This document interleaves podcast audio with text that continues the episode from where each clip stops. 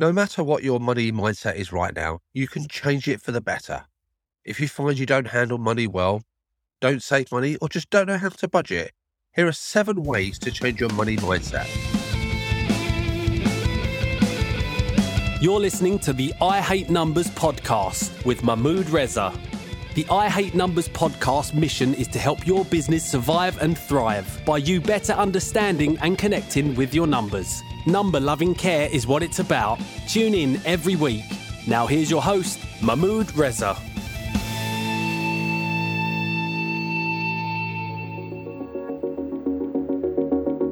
Hi, folks. Welcome to another weekly episode of I Hate Numbers, the podcast with a clear mission to improve your financial awareness, improve your money mindset, help you and your business make more money, save tax and time. Let's crack on with the podcast. Firstly, acknowledge your fears. We all have fears when it comes to money. Ignoring them, though, doesn't help anything, though. Instead, you need to sit with them and get comfortable with them. When you recognize your fears, you can find ways to push through them. If you let fear run your life, you won't make good financial decisions or any decisions because you'll feel stuck in your tracks. Instead, acknowledge anything you're afraid of with money and take baby steps to overcome the fears. Tip number two set goals.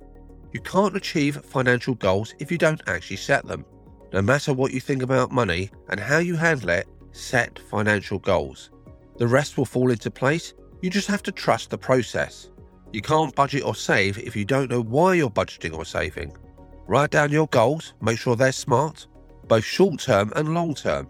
Make sure they're specific and measurable. For example, don't just say, I want to save money, instead, say, I want to save X amount of pounds by this date. This gives you a deadline, it's a positive affirmation, and a purpose to help transform how you think about money. That's two tips under our belt. Tip number three surround yourself with like minded people. You are who you surround yourself with, so it's important to spend time with people that have the same money goals as you. If you spend your time around people that complain about being broke and live a scarcity lifestyle, you'll start doing the same. Instead, surround yourself with people that have the same beliefs about money that you do. Together, you can cheer one another on and keep each other accountable so you can both achieve your financial goals. They don't have to be identical goals, but at least surround yourself with people that have a positive mindset and aren't negative in general, so you don't get overwhelmed and start acting negative too. Tip number four stop comparing yourself. The only person you should compare yourself to is you. Don't try to compete with anyone else or keep up with the Joneses.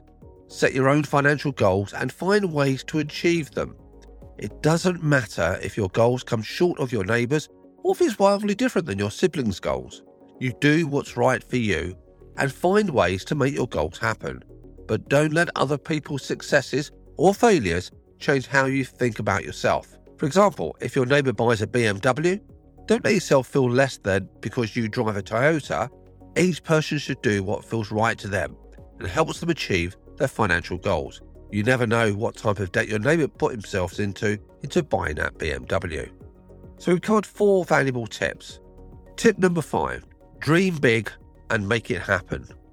Even if retirement is 20 years away, dream about it, visualize it. What will you do in retirement? At what age do you want to retire? Do you want to work or be completely free? Write down your retirement goals, create a vision board, and then make them happen. No amount you save is too big or too small, just like no dream is too big or too small. Even if you're drowning in debt and don't have any money in your emergency fund, believe that you'll get there and make it happen. Tip number six learn to be grateful. We're all programmed to focus on the negative things in our life. But what about the positives? If you look for the positives, you will find them. Just like if you look for the negatives, you'll find them. Take, for example, your debt. You might look at it and think, I'm such a loser. I've got £5,000 in credit card debt and I'll never get out of it. Or you could look at it and say, I've knocked my debt down from 7,000 to 5,000. If I keep going, I'll be out of debt before I know it. This is the difference between focusing on the negative and looking for the positive. Focusing on the good transforms how you look at money and what you're capable of doing. Let's summarise six of the tips what we've looked at so far. Acknowledge your fears, set goals, surround yourself with like minded people. Stop comparing yourself to others, dream big and make it happen. Learn gratitude, learn to be grateful. Finally, our last tip about how to change your money mindset and supercharge your finances is to know your why. You can't be financially successful if you don't know what your why is. Think about the reasons you want to be financially successful. Do you have kids? Do you want to create a future for them? Do you want to make sure you've got a solid retirement? Does debt make you feel stressed out? Write down your why and keep it posted so you can see it. When things get tough, always go back to your why. Folks, let's recap what we've said so far. So, to supercharge your money mindset and improve your personal finances and your business finances, acknowledge your fears, set goals, make sure those goals are smart, surround yourself with like minded people, stop comparing yourself to others, dream big, make it happen, learn to be grateful, and know your why. Now, if you're ready to supercharge your personal finances, it's time to look at your money mindset. What do you think about money? Is it good? Is it bad? Once you realize what you think about money, once you start taking these tips to change your money mindset, anything can change. You'll get back to where you want to be, budgeting, saving, and reaching your financial goals. But it all starts from the beginning with how you think about money. Check out last week's podcast for that. Not how much money you have. When you start thinking about it that way, then you can see the changes and implement these seven steps, these seven tips, and you'll be on your way to supercharge your personal finances. Folks, I hope you got some benefit from this podcast. If you have, I'd love it if you could share it with those who you feel would benefit. In the meantime, good luck with those tips, supercharge your money mindset, and I'll see you guys on the other side next week. We hope you enjoyed this episode and appreciate you taking the time to listen to the show. We hope you got some value. If you did, then we'd love it if you shared the episode. We look forward to you joining us next week for another I Hate Numbers episode.